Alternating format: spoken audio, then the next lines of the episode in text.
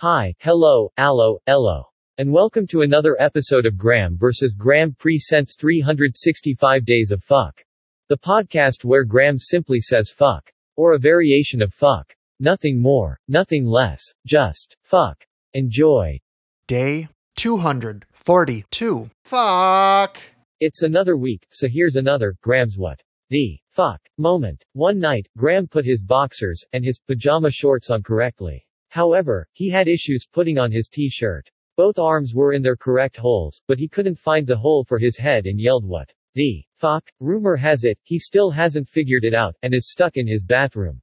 With all of that out of the way. If you have not yet, subscribed to Graeme versus. Graeme presents in your favorite podcast platform, you should do so, and you can tune into all of the Graeme versus. Graeme presents short podcasts for short attention spans.